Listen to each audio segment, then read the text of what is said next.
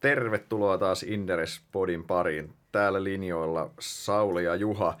Tänään olisi tarkoitus puhua osakemarkkinan tehokkuudesta ja indeksin voittamisesta.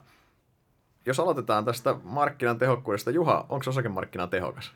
No sitähän se ei ole, mutta tota, taustalla on tietenkin hienoja teorioita ja, ja niissä on niinku ihan niinku validit pointit ja sieltä on saatu palkintoja ja muistaakseni joku Nobelikin on saatu tämän, tämän ympäriltä. Ei käsitellä niitä teorioita sen tarkemmin, mutta oikeastaan se oleellinen asia on se, että edelleen suuri osa ihmisistä ja sijoittajista uskoo jossain määrin siihen markkinan tehokkuuteen ja määrittelee sitä vähän eri tavoilla. Miten mä lähtisin itse ajattelemaan markkinan tehokkuutta, niin realistinen on se, että onko sitä helppo voittaa ja onko sitä helppo löytää niin kuin väärin hinnoitteluita. Niin silloin markkina on kyllä varsin tehokas. Ei sitä missään tapauksessa ole helppo voittaa. Toisaalta se niin riippuu siitä, että jos me puhutaan niin kuin SP500 sen huipputehokkaista, jota on kymmeniä analyytikoita joka yhtiöllä ää, näistä niin kuin suurimmista yhtiöistä, niin totta kai se hinnoittelu on niin kuin erittäin ää, perusteltua. Sitten jos me puhutaan taas jostain niin kuin Helsingin pörssin pienistä yhtiöistä, jossa ei ole yhtään seurantaa eikä välttämättä mitään kiinnostaa oikein kenelläkään, niin kyllähän se voi olla ihan niin kuin sattumanvarasta se hinnoittelu, mikä milloinkin on. Eli tässä on niin kuin, vähän niin kuin olympialaiset ja piirimestaruuskisat ehkä sekaisin, ja sillä se tehokkuuden määritelmä on niin kuin aika epäselvä. Tota, sitten voi miettiä, niin kuin tämä taustalla on aina myös niin kuin täydellisen informaation ja rationaalisuuden odotuksia, ja markkinat, no ihmiset tekee markkinat, niin ei ne kyllä kovin rationaalisia aina ole, ja ne aina ylireagoi ja alireagoi. Mutta tota, vähän niin kuin hankala kysymys, eikä summata lyhyesti. Mitä mietteitä sulla on? No siis, mä oon pitkälti saman linjan siinä, että mun mielestä siis markkina on pääsääntöisesti varsin tehokas. Jos katsotaan isoa kuvaa enemmistöosan ajasta, niin osakemarkkina, osakemarkkinalle ei ilmaisia lounaita ole tarjolla hmm. käytännössä. Ja mun mielestä niin kun, tässä on kaksi selkeää parametria, mitä voidaan katsoa. Toinen on se, että mitä kehittyneempi se pääomamarkkina on. Yhdysvallat, maailman kehittyneen pääomamarkkina, se on varsin tehokas. Sitten jos mennään, to, mennään toiseen ääripäähän johonkin hyvin, johonkin ke, alikehittyneeseen kehitysmaahan, missä on tämmöinen hyvin alkeellinen pörssi, siellä on todennäköisesti ihan räikeitä väärinhinnoitteluja. Niin, Toki Helsingin pörssin pienet yhtiötkin on tehokkaita no, varmaan. Joo, joo Helsingin, just näin Helsingin pörssin pienet, me ollaan sentään niin kuin, me ollaan hyvin kehittynyt länsimaa, mutta, se, mutta se on se toinen tavallaan se markkinan markkinan kehittymisaste ja toinen on sitten se yhtiön koko luokka mun mielestä. Eli mm. se, että jos me ajatellaan jotain Applea, Amazonia, Googlea. Siis meillä on Applea seuraa työkseen luokkaa sata analyytikkoa, siihen päälle kymmenet tuhannet salkohoitajat yrittää arvioida Applea oikein. Ne käyttää ihan älyttömän määrän resursseja tutkiakseen Applen supply chain ja tavallaan tutkiakseen paljon puhelinta menee eri kaupoissa myyntiin. Herra Jumala, he käyttää tyyppiä, siis on, on tahoja, ketkä käyttää esimerkiksi satelliitteja, millä yrittää träkätä, kuinka paljon Applen alihankkijoilta lähtee rekkoja, jonka mm. perusteella yrittää laskea Applen puhelinmyyntiä. On, on erittäin, erittäin epätodennäköistä, että tavallinen sijoittaja voisi löytää jonkun tiedon murusen, mikä ei olisi Applen osakkeen hinnassa jollain tavalla. Niin, ja mikä olisi vielä relevantti yes, oikeasti. Just näin, just näin. Monestihan sitä kuvittelee löytävänsä jotain jostain, mikä, mikä olisi kilpailuetua, mutta se ei todellisuudessa ole. Mutta pointti se, että isot yhtiöt kehittyneillä markkinoilla, siis hyvin kehittyneillä pääomamarkkinoilla, on hyvin tehokkaita. Esimerkiksi Yhdysvaltojen S&P 500-indeksi niin on reilusti yli 90 prosenttia ajasta mun mielestä täysin tehokas. Mm, se on äärimmäisen vaikea kyllä sieltä sanoa, että otetaan tuosta Appleen vähän ylipainoa ja Googleen vähän alipainoa ja sen jälkeen ajatellaan, että luodaan arvoa siitä ja ylituottoa. Että se on käytännössä niin kuin mahdoton ajatus ainakin minulle. Sa, joo, siis se, se tuntuu Helsingin pörssissäkin, jos sun pelikenttä olisi 25 suurinta yhtiö, niin hankalaa on. Niin, siis Todella se, hankalaa. Siis täysin erilaisia profiileja ja sitten tietenkin aina pitää muistaa myös se riskipuoli omalla tavalla, otat sä enemmän riskiä, että sä saat sitten sen tuotto-odotuksen ja onko ne tasapainossa ja muuten, mutta, mutta siis joka tapauksessa niin ei tämä helppo ole. Ei. No, mutta vaikka tämä markkina, vaikka okei, okay, tämä ei täysin tehokas ole, mutta tämä on pääsääntöisesti kuitenkin varsin tehokas ja kilpailtu, niin onko se indeksin voittaminen mahdollista? No kyllä se minun mielestä on mahdollista. Että tietenkin olisi vähän niin kuin hölmää vastata ei, että mä teen työtä, jolla on tarkoitusta.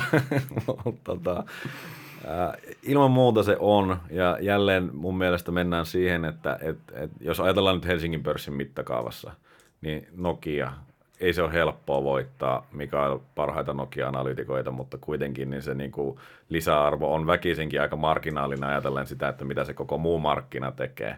Sitten jos mennään pienempiin yhtiöihin, niin kyllä mä väittäisin, että siinä pystyy saamaan aika selvän kilpailuedun niin kuin, olemalla hyvä analyytikko ja sitä kautta tekemään järkeviä osakepoimintoja ja, ja sitä kautta pystyy niin kuin, hoitamaan sen periaatteessa se ylituoton jo, jo niin kuin osakepoimintatasolla. Mutta jos ajatellaan niin kuin isoa kuvaa, niin siinä on niin kuin monta elementtiä ja ehkä sulla on niin kuin semmoinen strukturoidumpi näkökulma tähän, että miten sitä markkinaa voidaan voittaa.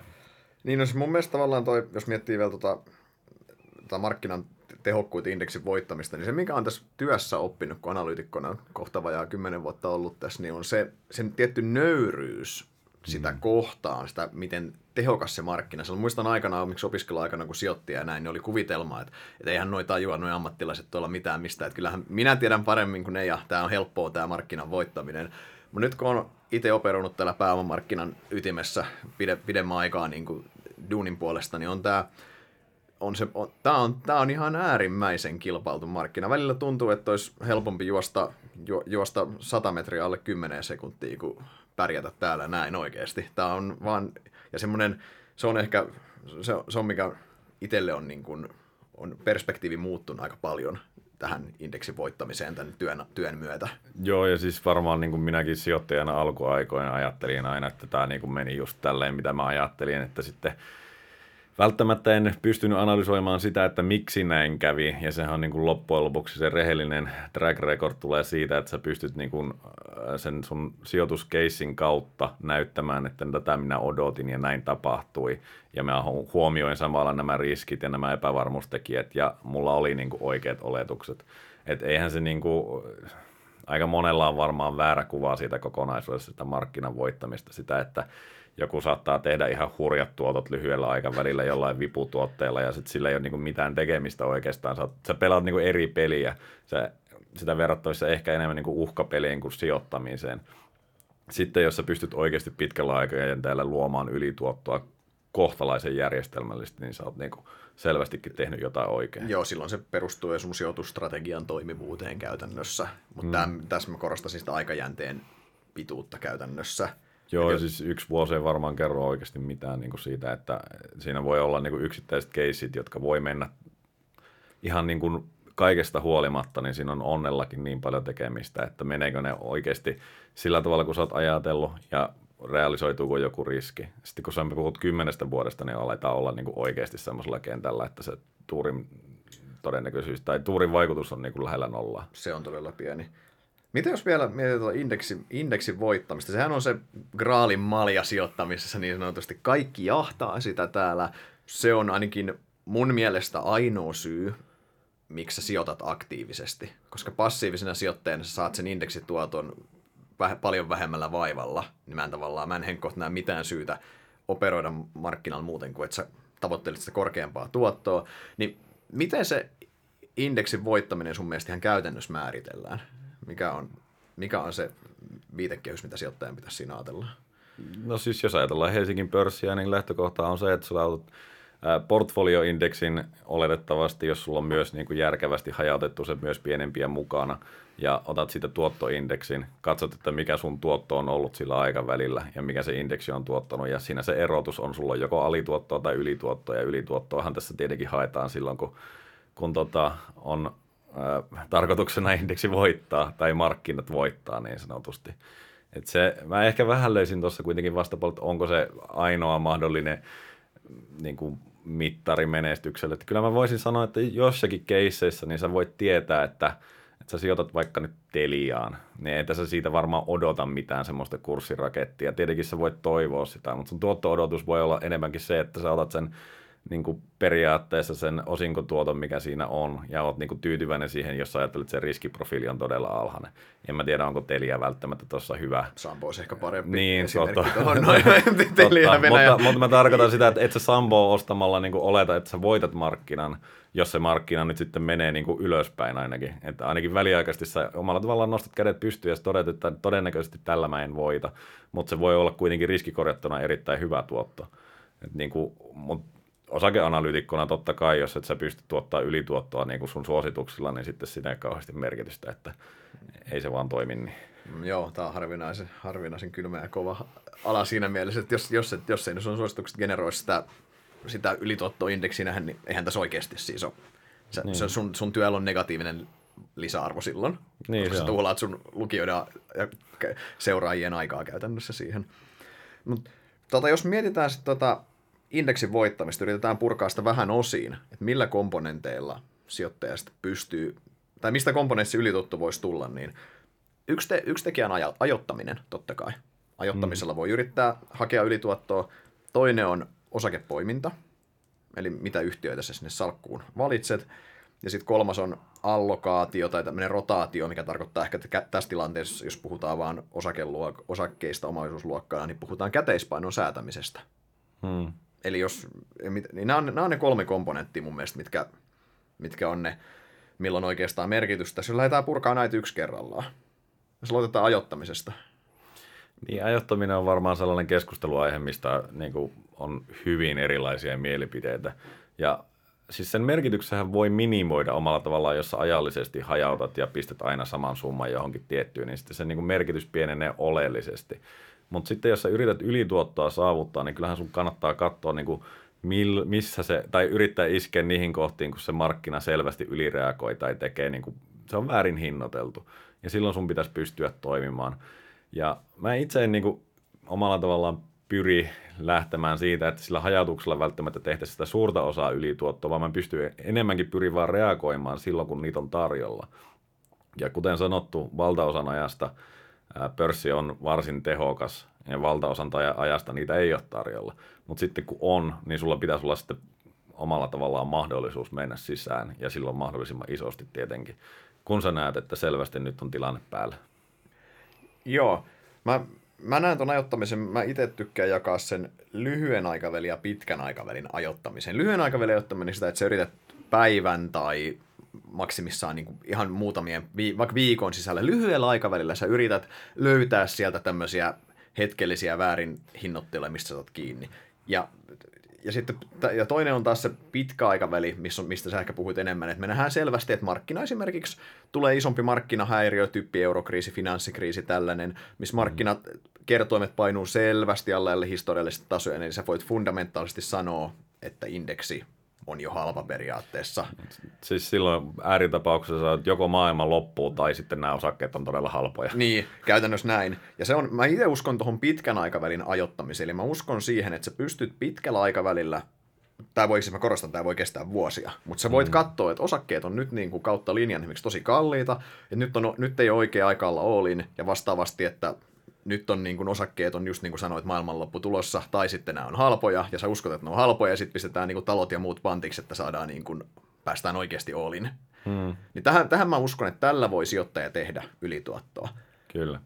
Joo, siis toi lyhyen aikavälin nimenomaan, siis se, se ei ole niin kuin meidän juttu taas täällä. Mutta tietenkin lyhyellä aikavälilläkin voi joskus tapahtua sellainen, että tulee vaikka joku flash crash tai joku muu mahdollinen sellainen, että sä voit nähdä, että okei, tätä kannattaa nyt selvästikin ottaa. Mutta se ei kyllä niin kuin iso rooli ainakaan ei. minun sijoitustrategiassa. Ne, ne on tosi, ne on harvinaisia ja se yleisin virhe, mitä mun mielestä sijoittajat oikeastaan tekee, liittyy just tähän, että tämä lyhyen aikavälin ajoittaminen, että ne yrittää, ne yrität päivän sisällä esimerkiksi ajoittaa tai yrität viikon sisällä saada tämmöisiä, sä kuvittelet tietäväs enemmän. Silloin se itse asiassa, sä et enää, silloin ei enää puhuta sijoittamisesta mun mielestä, vaan puhutaan Niin, enemmänkin treidaamisesta se on itse asiassa. sitä.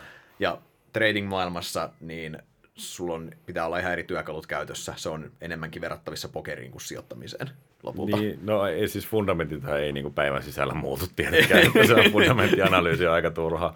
Tietenkin tuloskaudella näin voi olla, mutta, mutta siis se on eri peli. Just näin.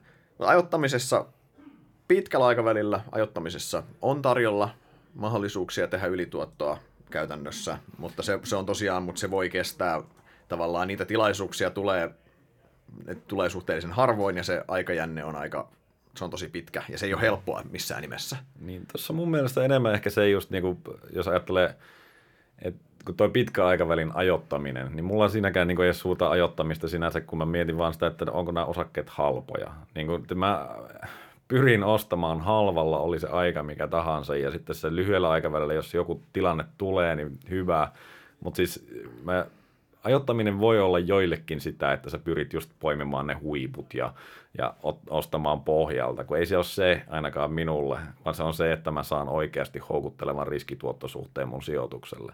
Ja silloin se niin kuin omalla tavallaan ajottaminen on aina mukana, mutta se on hinta niin kuin se ratkaiseva vastaan arvo. Et, mm-hmm. et sitten silloin jo, jonkun mielestä tämä ei ole tietenkään ajottamista ollenkaan, mutta, mutta toisaalta jos et sä ollenkaan ajota, niin silloinhan sä pistät aina vaan tasaisesti rahaa. Mm.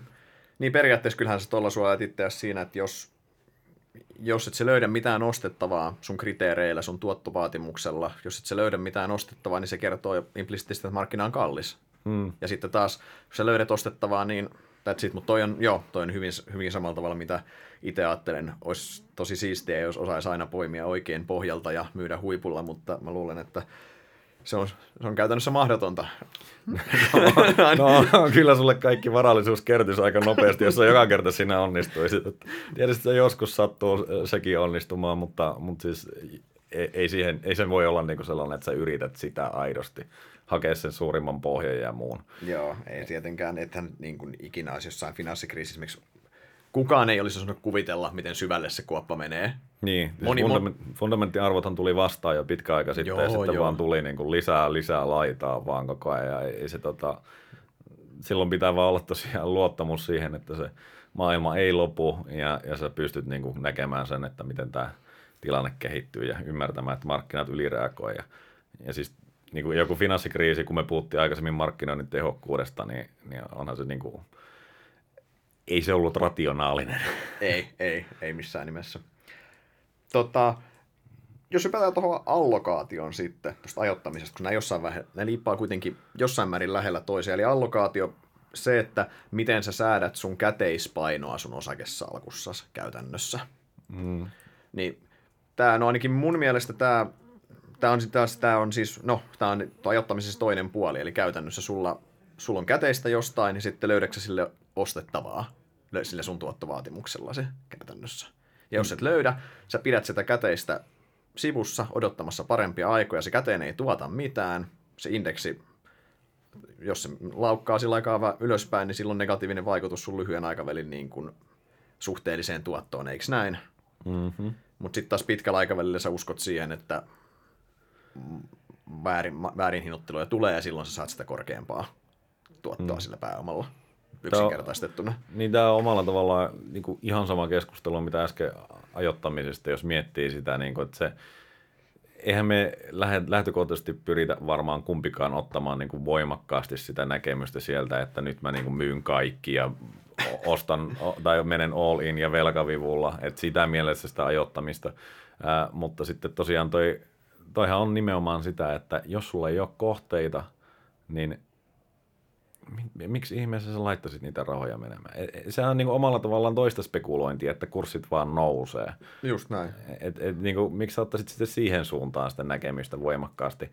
Ja, ja tota, se on niin kuin, omalla tavallaan aina tullaan siihen, niin kuin, että miten paljon pystyy ennakoimaan sitä kurssiliikkeitä ja koko markkinaliikkeitä että miten paljon sä uskallat ottaa näkemystä vaikka sillä allokaatiolla. Mutta miten suuren roolin sä näet niin itse tuolla allokaatiolla eri markkinatilanteissa? Niin kuin kokonaistuottoa, jos tarkastellaan allokaationa. Mä näen, mä näen tietyllä tavalla, että jos mietitään niin kuin ylituottoa, ylituoton saamista, niin sanotaan, että osa on nousumarkkina. Meillä on nyt ollut pitkään nousumarkkina. Helsingin pörssi on noussut 11 prosenttia vuodessa työlukuna, taitaa olla tällä hetkellä niin sä oot, joo, sä oot voinut saada muutaman prosenttiyksikön enemmän siinä, jos sä oot ollut hyvä sijoittaja, oot vaikka sanonut 13 tai 14, se on, eri, se on ihan älyttömän hyvä suoritus ollut, ei kahta sanaa, mutta mä näen tietyllä tavalla, että jos sä pystyt kapitalisoimaan niitä markkinan räikeitä ylilyöntejä, ja mä en puhu nyt mistään niin kuin Brexitin niin kuin 8 prosentin päiväisestä laskusta, vaan puhun näistä finanssikriiseistä, eurokriiseistä, mitä meillä yhä enemmän niin kuin on, on, on, tai mitä meillä on ollut, ollut tässä, mm niin niissä se tuottopotentiaali on ihan, se on, se on ihan poikkeuksellisen iso. Ja tavallaan, jos sä niitä pystyt hyödyntämään, niin se kyllä takaa sen, että sun, sun sijoitus, sijoitusstrategia tai salkku tuottaa todella hyvin. Mm.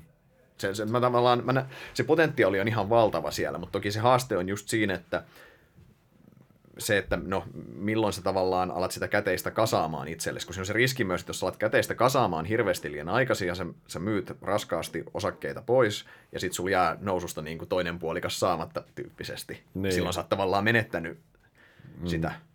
Mutta tämä on se haaste. Mutta mä näen siis, mä näen, että se potentiaali on, on iso. Että kyllä mä näen, että osake, kyllä mä näen, että sillä poiminnalla, mikä käydään kohta läpi, silloin niin se isoin rooli, mutta kyllä tällä tuolla pystyy myös vaikuttamaan erittäin positiivisesti.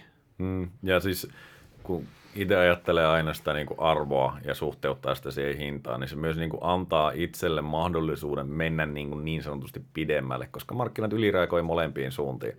Niin monesti mulla on ollut sellainen fiilis, että nyt pitäisi niin kuin myydä, koska tämä alkaa olla ylihintainen, ja sitten se menee paljon kalliimmaksi. Jos mulla on käteistä siellä, niin se antaa niin kuin tietyn semmoisen turvamarkkinalle, mä pystyn olemaan mukana pidempään, ja se antaa niin kuin mahdollisuuden hyödyntää sitäkin puolta kun sä tiedät, että sä et ole housut jalassa tai housut kintuissa sen jälkeen, kun se tota, kääntyy. Et niinku, jossain määrin se ajottamista myös niinku auttaa siinä, että sulla ei tarvi olla niinku koko aikaa ää, all in tai sä pystyt niinku hakemaan sitä myös turvaa sille toiselle puolelle. Sehän on, käteisen pitäminen on todella kivuliasta niin sanotusti. Se on monille sijoittajille, se on itsellekin, se on, se on hankalaa, että sulla on käteistä, niin se tuntuu, että se meinaa se raha polttaa reijän taskuun koko ajan, että sä haluaisit laittaa sen töihin ja että sitä, kun se, se just, että se voi olla, esimerkiksi nousumarkkinan loppupuolella, se voi olla, että sulla sitä käteistä on itse asiassa tosi pitkäänkin. Mm-hmm kasaantuu sitä käteistä ja sitten se, on, se tuntuu vähän hölmöltä, että se ei tuota osakkeet nousee, osakkeesta saisi kuitenkin kohtuullisia osinkotuottoja ja näin, mutta samaan aikaan sitten, niin jos sen käteisen pistät töihin sinne osakemarkkinoille johonkin turvallisiin osinkokeisseihin, ja sitten se markkina, sitten tuli se seuraava kriisi, mitä sä oot odottanut. Se, että sulla tulee se semmoinen kerran kymmenen vuoteen ostopaikka, niin valitettavasti ne laadukkaat osinkoyhtiötkin tulee aika rumasti alas silloin, ja tavallaan ne syö sitä sun pääomaa siinä silloin. Hmm. Ja se ei, paljon, se ei paljon siinä vaiheessa lohduta, että sä oot saanut sieltä yhdet kahdet osingot. Joo, siis se on just näin, ja, ja tota, yleensäkin varmasti niin kuin hankala se, se tilanne siinä mielessä, kun me puhuttiin juuri siitä, että – että markkinan voittaminen. Ja siinäkin taas, että jos sä mietit vuositasolla sitä, että joka vuosi pitäisi niin kuin markkina voittaa tai tuottaa ylituottoa, niin miten sä voit ottaa sinne käteistä niin kuin härkämarkkinassa? Sähän niin kuin annat suoraan tasotusta, eli pitäisi miettiä, että millä aikavälillä tämä on niin kuin itse asiassa kriittistä se markkinan voittaminen ja miten paljon mä pystyn antamaan niin kuin tässä, että tarviko jokaiseen hullutukseen niin sanotusti lähteä mukaan tai olla mukana täydessä, täydessä painolla? Niin siis pitkällä aikavälillähän totta kai on se ainoa oikea tapa mitata, eikö näin sijoittajalla mm. käytännössä, että sä voitat pitkällä aikavälillä kestävästi, kestävästi sen, sitä sun strategiaa noudattaen. Se on selvää, että sinne tulee, voi tulla niin kuin iso, isojakin vuosia, minne jonain vuonna häviät indeksille, mutta taas vastapainonnasti jonain vuosina sun pitää voittaa selvästi se. Mm. Nyt me mennään varmaan osakepoimintaan. Nyt, nyt mennään, mennään osakepoimintaan, joo. Se on ehkä se, se on näistä, jos mietitään, se on mun mielestä se se on mielestäni se selkein komponentti näistä, millä sitä ylituottoa pitää markkinalla tehdä kuitenkin. Joo, tuo ajottaminen on se, ajottaminen kautta allokaatio, se tuo semmoisen lisäpotentiaalin siihen, mutta jos et sä ole hyvä osakepoimija, niin mä näen, että noi, toi ajottaminen ja allokaatio on sinänsä irrelevanttia, ja silloin sun kannattaa olla puhdas indeksisijoittaja. Tai sitten sä oot traderi tai jotain muuta, mikä on ihan oma juttusa sitten. Joo, ja osakepoiminta on tietenkin meillä niin se, se suuri juttu, kun teille lähdetään aina yrityksestä tekemään analyysiä ja, ja sitä kautta määritellään nimenomaan keissien, keissien kautta niin kuin tätä. Ja, tota, niin kuin osakepoiminnan kriittisyyttä varmaan kukaan ei kyseenalaista, mutta mä, mä ehkä niin kuin lähden tässä vähän eri tavalla miettimään tätä, tätä niin kuin tuoton muodostumista kun mä mietin omaa sijoitustoimintaa, niin, mä, niin kuin, mullahan on lähtökohtaisesti siellä tällaisia omistaja-arvoa luovia yhtiöitä, joiden arvo kasvaa koko ajan. Ja on se vähän tylsää välillä, niin kuin ne ei yleensä, tai välttämättä ne ei ole niin kuin niitä suurimpia raketteja, mutta, mutta ne on kuitenkin tasaisesti, pystyy tekemään missä tahansa markkinatilanteessa noin lähtökohtaisesti. Ja sitten tässä niin kuin, ehkä se suuri asia, mitä mä oon tajunnut niin kuin tässä vuosien varrella on se, että jos et sä niin kuin tuhoa pääomaa, niin, niin se aika kauniisti kumuloituu tämä kaikki. Hmm. Eli niin kuin semmoinen virheiden välttäminen on niin kuin äärimmäisen tärkeää ja siinä taas niin kuin ne, se riskiprofiili tulee ihan eri tavalla. Et sulla on, niin kuin, ei tarvi olla välttämättä jokaisessa tähtiosakkeessa mukana, jos sä pystyt sitten toisaalta välttämään ne suurimmat virheet siellä. Eikö, Buff, eikö Warren Buffettin tämä, nämä kaksi, kaksi prinssisimpiä. Se, että en, yksi on se, että älä, älä, älä häviä rahaa, ja kakkonen on se, että älä unohda ensimmäistä kohtaa muistaakseni. Sinänsä niin kuin, summa aika hyvin ton yhteen. Se on tietysti totta, ja ei tää, niin kuin, mä en väitä mä keksinyt tässä uusia juttuja, mutta se vaan niin kuin, se, se on yllättävää, miten se itsekin yllättää tämä korkoa korolle niin kuin vaikutus. Mm. Vuodet kuluu ja sä huomaat, että hetkinen, että niin kuin, tämä on noussut näin paljon ja eikä tämä ole kallis edelleenkään. Kun se oikeasti menee eteenpäin se yhtiö ja se koko ajan niin saat siinä omalla tavallaan tarinassa olla mukana. Tämän vastapuolella taas, niin voittaako sillä tavalla joka vuosi indeksi? No en usko, koska siellä on aina niin kuin, siellä on aina niin kuin omalla tavallaan joku trendi ja joku sektori tai joku muu voi olla se, joka on sitten niin kuin se kuumin ala silleen, silloin, mutta pitkällä aikavälillä niin, niin mä väittäisin, että aika hyvät, hyvät chanssit. Mm. Joo, ehdottomasti, ehdottomasti. Ja siis kyllähän tämä osake, osakepoiminta ylipäänsä, niin jos menee tähän vähän siihen yleisemmälle tasolle vielä, että miten sitä osakepoimintaa miten siinä pystyy pärjäämään, no, niin kuin me al- aluksi todettiin, niin se, että sä yrität poimia niistä isoista, seuratuimmista, likvidimmeistä yhtiöistä voittajat, mitkä on sun mielestä väärin hinnoiteltu, niin se on hankalaa. Se on hankalaa. Se on todella hankalaa. Että kyllä niin kuin, mun mielestä sijoittajan ihan keskeinen kilpailuetu tässä markkinassa, on, ihan, on kyse sitten niin Helsingin pörssistä tai Yhdysvaltojen pörssistä tai mistä tahansa, niin on katsoa sinne epälikvidimpään päähän – sinne, mihin, mihin isot sijoittajat, ammattisijoittajat ei juurikaan mene, mikä heitä kiinnostaa. Mm. Ja se on mun täysin loogista. Siinähän on siis joku, joku otetaan Suomesta joku, jotkut martelat tai tämmöiset muut pienet yhtiöt, mitä, mitä siellä on, niin, niin, niin kun se markkina-arvo on niin pieni, että iso sijoittaja, vaikka ne haluaisi siihen mukaan, niin ne ei voi tulla. Niitä pitäisi käytännössä ostaa koko yhtiö, että se olisi niin merkittävä. Niille. Niin, ja jos heillä on raja, että he saa omistaa 5 prosenttia maksimissaan, niin se voi oikeasti, jos sanotaan, että on firma, minkä markkina-arvo on 30 miljoonaa vaikka, se 5 prosenttia siitä on niin naurettavan vähän, että se ei ole heidän salkussa, se ei niin kuin yksinkertaisesti se ei riitä, jos heillä on näkemys, että minimiriviin pitää olla 10 miljoonaa tai tämmöistä. Niin. niin se rajaa heidät ulos, heille ei ole mitään kiinnostusta katsoa näitä yhtiöitä, tarkoittaa, että se hinnanmuodostus on tehottomampaa siellä, ihan yksinkertaisesti. Mutta su, sulla sijoittajana taas, sulla ei ole, väit, uskalla väittää, että valtaosalla meidänkin niin kuin kuuntelijoista niin ei ole tätä ongelmaa, että on pakko sijoittaa minimissään vaikka miljoona tai kaksi osakkeeseen, että se tuntuu omassa portfoliossa mitenkään. Mä myönnän, että mulla ei ole tätä ongelmaa. Joo, mulla, mullakaan ei ole tätä. Olisi hirveän kiva, jos tämä ongelma sinänsä olisi, mutta ei ole, ei ole tätä ongelmaa vielä. Mutta tämä on se pointti tavallaan, että siellä, et se on, ja se on sinänsä tosi sääli mun mielestä Suomessakin on se, että moni sijoittaja ei siltikään hyödynnä tätä, vaikka tämä tilaisuus mm. on ihan selvä. Että sulla on tarjolla tavallaan, sä voit itse valita, haluatko mennä osallistumaan olympialaisiin vai piirimestaruuskisoihin, sun molemmissa on sama palkinto. ja sä silti meet sinne olympialaisiin, mikä on jonkun verran kilpailumpi. Sitä mä en ymmärrä. Mä menen ihan mielellään sinne piirimestaruuksiin, koska mä tiedän, että mä siellä pärjää huonommalla tuloksilla, lopputulos palkinto on kuitenkin sama. Niin, tai itse asiassa parempikin monessa tapauksessa, yes. jos ajattelee sitä tuotto-odotusta, mitä sieltä saa. Et, Just niin näin. et, et, mä oon mielelläni kanssa siellä. Et, et siis, jos miettii sitä, että missä niin parhaat sijoitukset on tehnyt, niin ilman muuta Helsingin pörssin pienissä yhtiöissä, yes. joissa on se ollut kilpailuetu, joissa on ollut niin kuin mahdollisuus itsellä tehdä tutkimusta ja, ja väittäisin, että siinä on tehnyt niin kuin maailman parasta tutkimusta siitä yhtiöstä. Kun mä taas, vaikka mä käyttäisin kaikki tuntini niin johonkin Appleen, niin mä en todennäköisesti pärjäisi niissä kisoissa. Et, e, et luultavasti, kun sulla ei ole riittäviä kontakteja, riittävää, niin kuin, riittävää, sulla ei ole riittäviä resursseja siihen laittaa käytännössä. Meidän pitäisi koko Indersin resurssit kohdistaa siihen, ja meille silti olisi hankalaa olla luultavasti niin kuin niin. maailman huippuja siinä. Mutta toi, mutta tavallaan toisakin poiminta siis, niin se, se miksi, miksi, miksi sijoittajat ei sitten tee tätä pienyhtiöpoimintaa? Mun mielestä ainakin yksi keskeinen syy on se, että se on aika työlästä. Se on työlästä. Siis, siis se vaatii, että sun pitää käydä oikeasti, ruveta penkomaan niitä yhtiöitä, tutkia sitä, kaivaa se pörssin roskakori tuolta ja alkaa tonkimaan sitä. Ei niistä, niistä ei ole hirveästi juttuja talousmediassa. Että sä se, sun pitää niin itse, se vaatii sitä jalkatyötä ihan eri tavalla. Sä voit helposti jotain Nokia ja UPM, joo, niitä on pullollaan talouslehdet juttuja niistä. Se on toki hyvin naivi kuvitelma, että se juttu, mikä talouslehdessä on, antaa sulle mitään informaatiota ketään muuta vastaan siinä. Niin, siis toi on ehkä just sellainen niin kuin harhakuvitelma, mikä monilla on, että mä oon lukenut näin ja nämä artikkelit Nokiasta, niin sitten mä varmaan tiedän tästä jotain arvokasta, että valitettavasti et tiedä, mutta se tota, niin kuin yleensäkin tietenkin ne, jotka on tutuimpia sinulle, niin ne on ehkä semmoisia luontevempia kohteita sulle ja sä oot kiinnostut niistä, mitä se omalla tavallaan siinä piirissä on. Ja sehän vaatii sellaista tiettyä niin kuin, rohkeutta ja, ja tota, oppimishalua ja, ja niin kuin vastavirtaan menemistä, että sä yleensäkin lähdet tutkimaan tuonne niitä pieniä yhtiöitä, joista kukaan ei välttämättä sun lähipiirissä puhu. Just näin.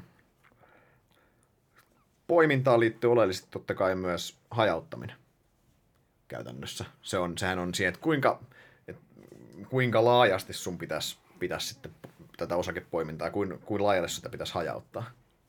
No tuosta on taas miljoona vastausta omalla tavallaan. Mä nyt itse niin ajattelen, että, että siis tyyliin 10-15 osaketta riittää ihan hyvin. Ja mä en ole, niin kuin, mä oon itse kokenut, että se Suomi-riski, mitä mä kannan niin kuin tietoisesti salkussani, eli siis sitä, että mun sijoitukset on hyvin vahvasti keskittyneet Suomeen, niin en mä sitä niin kuin ajattele suorastaan riskinä, kun mä enemmänkin näen sen omana kilpailuetuna, niin että siellä niin kuin ollaan. Mutta tässä on hirveästi niin kuin erilaisia näkökulmia ja niin, kerro sinä, mitä oot, mitä mieltä. No, periaatteessa mun mielestä mitä, mitä parempi käsitys sulla on niistä keisseistä, missä sä oot mukana, niin sen vähemmän mä näen tarvetta hajauttaa, koska se tietohan pienentää sitä riskiä koko ajan. Jos sä, mulla on yhtiöitä omassa salkussa, mitkä mä väitän, että mä tunnen ihan poikkeuksellisen hyvin, kun mä oon niitä seurannut pitkään, pitkään niin, ja mä tunnen, tunnen talo, taloista, taloista alan tuntee ihmisiä tosi paljon ja näin. Mulla on oikeasti informaatio niin paljon, että mä pystyn,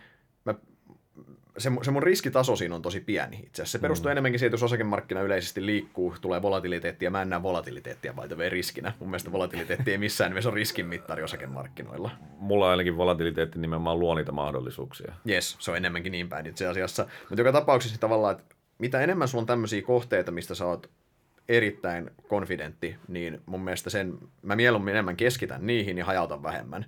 Mutta sitten taas mitä, mitä heikommin, heikompi tietämys sulla sun kohteista, niin sen enemmän sun kannattaa hajauttaa periaatteessa. Hmm. Käytännössä tämähän, tämähän se yksinkertaisuudessaan on. Ja sanotaan näin, että analyytikkona sulla on ehkä poikkeuksellisen hyvä tatsi moniin yhtiöihin, eli tavallaan se mun oma ajatus, että niin kuin alle tyyppi alle kymmenen yhtiö on ihan riittävä hajautus, niin se ei ehkä ihan kaikille sijoittajille ole sopivaa, että ehkä jossain mitä sanoit 10-15, 10-20 väliin. Hmm. Se olisi ehkä jossain se, se optimi. Se alkaa olla aika kyseenalaista, jos sulla on salkus alkaa olla 30 yhtiötä, niin mikä se pointti siinä on silloin? Se alkaa olla niin hajautettu, että sä oot, sä oot, tosi, sä oot väkisinkin tosi lähellä indeksiä. Niin, oot sä niin kuin Helsingin pörssi, jos ne kaikki on, niin, niin oot sä sitten niin kuin loppujen lopuksi osakepoimia vai omistat sä vähän niin kuin kaikkea kuitenkin? Että... Niin, ja silloin ihan rehellisesti siinä 30 yhtiön salkulla kyllä niin kuin indeksin voittaminen alkaa olla aika hankalaa, koska saat niin lähellä väistämättä indeksiä lähtökohtaisesti. Niin, riippuu tietenkin mitä yhtiötä siellä no on. No joo, okei, okay, jos, sä, jos niin kuin... pelkästään pienestä päästä oot hakenut ja näin, mutta jos sulla on, on, on jos, se, jos sulla on vielä iso yhtiötä paljon siinä, niin hmm. sä oot niin lähellä indeksiä, että sitten tavallaan onko se sen vaivan, vaivan väärti oikeasti, vaan kannattaisiko olla vain indeksisijoittaja sitten kuitenkin. Niin, suorassa omistajuudessa on aina niin kuin tiettyjä positiivisia puolia, vaikka ei niin kuin ajattele sen tuoton kautta välttämättä sitä, että, että sä opit yhtiöistä ja opit taloudesta, ja jos sä saa sut seuraamaan sitä, niin hieno juttu, mutta sitten jos sä häviät koko ajan indeksille, niin sitten siitä tulee ehkä pirun kallis harrastus loppujen lopuksi. Että... Joo, se on just näin. Sitä en, en ymmärrä, minkä takia sitä kukaan, kukaan haluaisi tehdä, kun sulla on tarjolla parempi tuotto vähemmällä vaivalla silloin käytännössä ostamalla indeksiä. Mut... Yleensä varmaan noihin liittyy se, niin kuin, että, että siis kun me puhutaan sitä indeksin voittamisesta, niin miten kestävää se on. Ja siihen liittyy osittain tuo hajautuskin, että jos sulla on, niin kuin, tiedät sä, sä voitat indeksin sen takia, että sulla on yksi sijoitus ja sitten se ostetaan pois pörssistä, niin okei, hyvä, sitten pistät sen seuraavaan ja sitten sekin ostetaan pois, loistavaa, sulla on niin kuin ihan massiiviset tuotot jo siinä, mutta tämähän niin kuin tietenkään ei mene näin, jos on korkeariskisiä keissejä, minne sä menet sisään, niin jossain vaiheessa sulla on sitten musta Pekka kädessä, että se, mä näkisin, niin, että sulla hyvä osakepoiminta niin ei perustu siihen, että sulla on yksi supertähtikeissi siellä ja sitten sit niin kuin muut on joko flättinä tai ei etene minnekään. Totta kai siis taitoa vaatii se superkeissikin, en mä sitä sano, ja se on ihan täysin relevanttia rahaa siellä. Mm. Mutta jos se kaikki tuotto perustuu sille, niin ei se niinku, et, et sä ole mun mielestä välttämättä onnistunut siinä, siinä keississä sitten. Jos et, jos et sä sitä superkeissiä ole onnistunut poimimaan täysin tietoisesti, oikeasti, ja sen, jos, jos, jos sä oot oikeasti jostain syystä, monihan kuvittelee varmasti, että he on, he on tiennyt etukäteen jonkun asian, mutta sitä, se ei kuitenkaan pidä paikkaansa lopulta. Mutta jos sä, niin, jos sä oikeasti, jos sä pystyt tavallaan, jos se sun tiisis on ollut oikeasti niin vahva ja oikea, sä oot hyvin vahvalla painolla ollut siinä keississä, niin silloinhan se periaatteessa on taitoa oh, toki, mutta tämä on niin kuin ihan harvinaiset yksilöt, ketkä tätä niin. käytännössä tekee. Ja mä väittäisin sitten, että jos se olisi niin kuin aidosti kestävää taitoa, niin silloin ne yhdeksän muutakin siinä salkussa olisi niin kuin mennyt ainakin jonnekin, että ne ei olisi niin kuin epäonnistuneita poimintoja. Yes. Yksi kautta kymmenen ei ole hyvä ei, träkki, vaikka se, se niin kuin, vaikka se tuotto tulisikin sitten siitä yhdestä. Ja, ja by the way, niin kuin monestihan se menee niin, että siellä on niin kuin muutamia merkittäviä voittajia ja sitten niin kuin loput niin kuin omalla tavallaan tulee markkinan mukana, jossa voitat, voitat indeksiä. Et eihän kukaan niin kuin poimi sillä tavalla, että joka ainoa stoki menee katosta läpi. Jälleen kerran se varallisuuskertys sulla aika joutuisasti. Joo, meillä olisi Heralini Anttusen ja muiden kanssa siellä miljardikerrossa. Muitakin varmaan, jos, jos, jos näin joku onnistus poimimaan. Tota, jos mietitään tota, vielä tota osakepoiminnan merkitystä, niin siis se on se, se on meidän mielestä se pääkomponentti, millä sijoittaja voi tehdä ylituottoa osakemarkkinalla käytännössä. Kyllä mä, kyllä mä sanoisin, että se on se suurin erottava tekijä näistä muista asioista. Tietenkin tämä on niin kuin enemmänkin meidän pohja. Jokuhan voi olla pelkästään siinä ajoittamisessa ja treidaamisessa, mutta ei se niin kuin osakesijoittamisessa välttämättä sitten tai no meille, meillä on eri pelit silloin, mutta niin meille varmasti niin on, on merkittävin erottava tekijä ja siitä se niin kuin delta syntyy siihen markkinaan. Ja joskus se syntyy myös alemmaksi, että jos se poiminnat ei onnistu, niin, niin tota, silloin tietenkin saadaan alituottoa. Mm.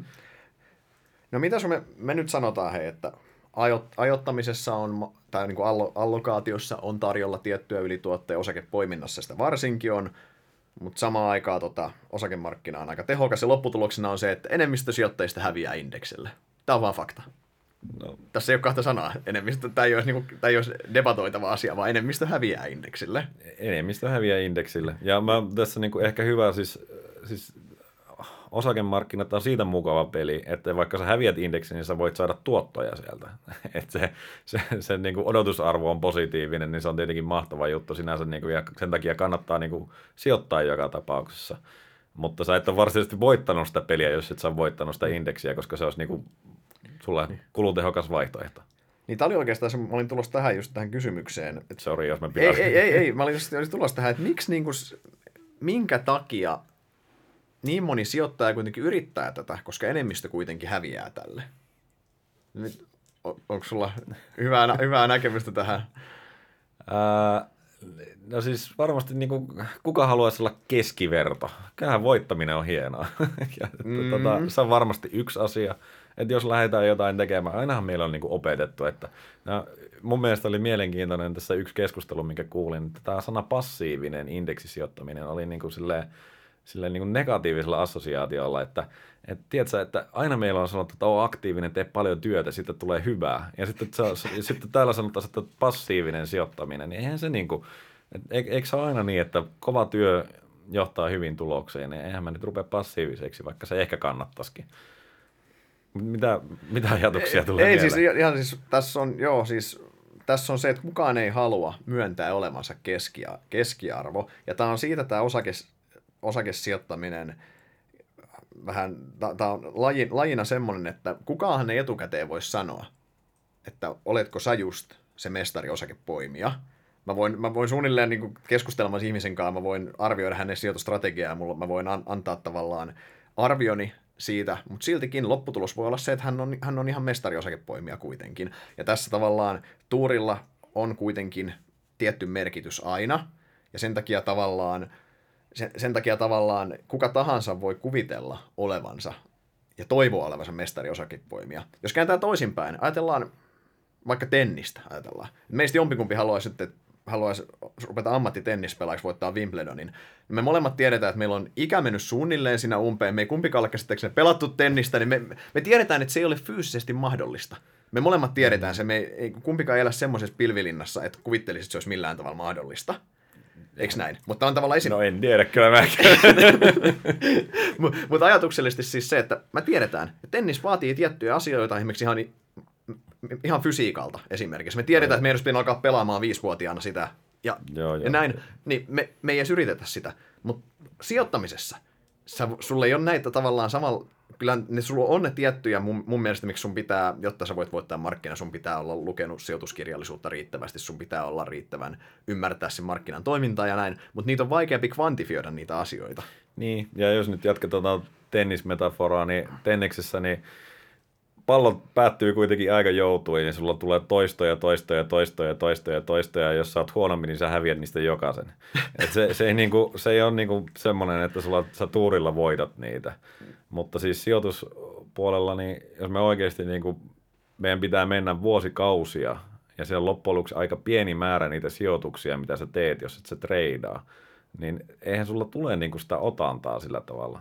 Ja jos oikeasti me mitataan sitten aidosti sitä tracking menestystä, sitä ylituottoa niin kuin 50 vuoden taakse tai päähän, niin eihän se, siis, et sä omalla tavallaan epäonnistukaan silleen virallisesti ennen kuin, ennen kuin totuus tulee sisään jossain Niin. vaiheessa. Niin siinä vaiheessa, kun on helppo kuvitella, että mä oon kehittynyt sijoittajana, että mä seuraavan kymmenen vuotta, niin mä handlaan paljon paremmin kuin edellisen. Niin ja toivottavasti oletkin, Niin, mutta... to, just näin, totta kai.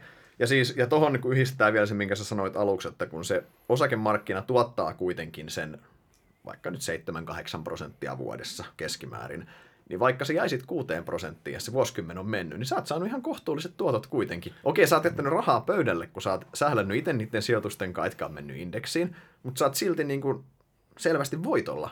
Keisit sä olisit tehnyt jotain, jotain jos, jos, jos tää ei olisikaan, jos tää olisikin nollasummapeliä, mm. silloin sä olisit miinuksella sen jälkeen ja totesit, että tässä ei ole järkeä.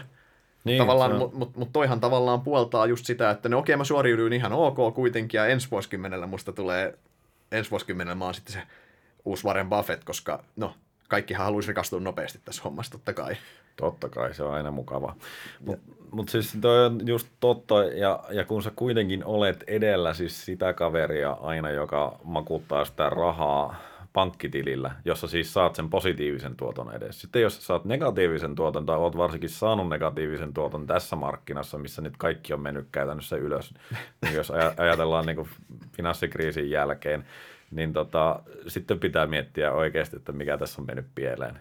Mutta niistä virheistäkin oppii, ja mä ainakin niin kuin haluan toivoa, ja toivottavasti tulee niin kuin aktiivisia osakesijoittajia koko ajan lisää. Mutta sitten vaan tosiaan, että mihin vertaillaan, niin kannattaa muistaa, että et, et aito vertailukohta on se, että minkä tuoton sinä olisit saanut omalla tavallaan tekemättä mitään, ja mikä sun tuotto on ollut. Ja siinä kannattaa niin kuin aidosti reflektoida, että miten tämä on nyt sitten mennyt sitä vasten. Kyllä, just näin. All right. Varmaan voidaan alkaa hiljalleen lopettelemaan tällä kertaa.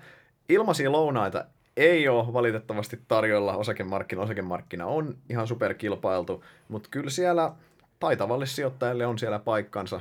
Taitavalla sijoittajalla on mahdollisuus tehdä ylituottoa. Ja täällä Inderesillähän me päivittäin tehdään sen eteen töitä, että sijoittajilla olisi mahdollisuus saada ylituottoa.